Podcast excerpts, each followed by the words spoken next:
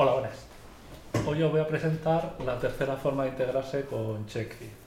Eh, la primera que vimos fue mediante el típico formulario web, en lo que podemos hacer varias consultas eh, de una sola vez. La otra era mediante una extensión en el navegador y seleccionando un NIF dándole botón derecho. Y la tercera que os presento hoy sería mediante una hoja de cálculo de Google.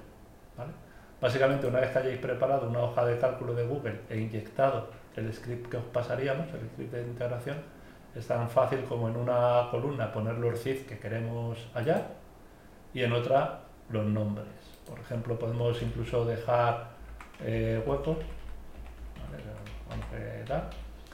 Y la cosa es que cuando es para un particular, como ya sabéis, pues tiene que ser algo parecido Hacienda nos pide que tenemos que indicar el nombre por algo parecido para que nos puedan devolver realmente lo que tiene el usuario. ¿vale?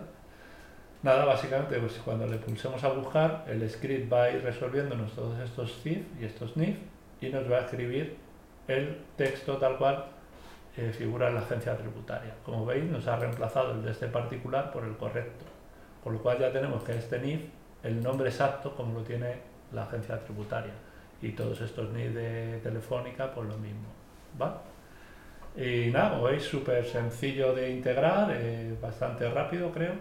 Seguiremos mejorándolo, obviamente, pero por aquí van los tiros. En una primera integración con Google Sheet.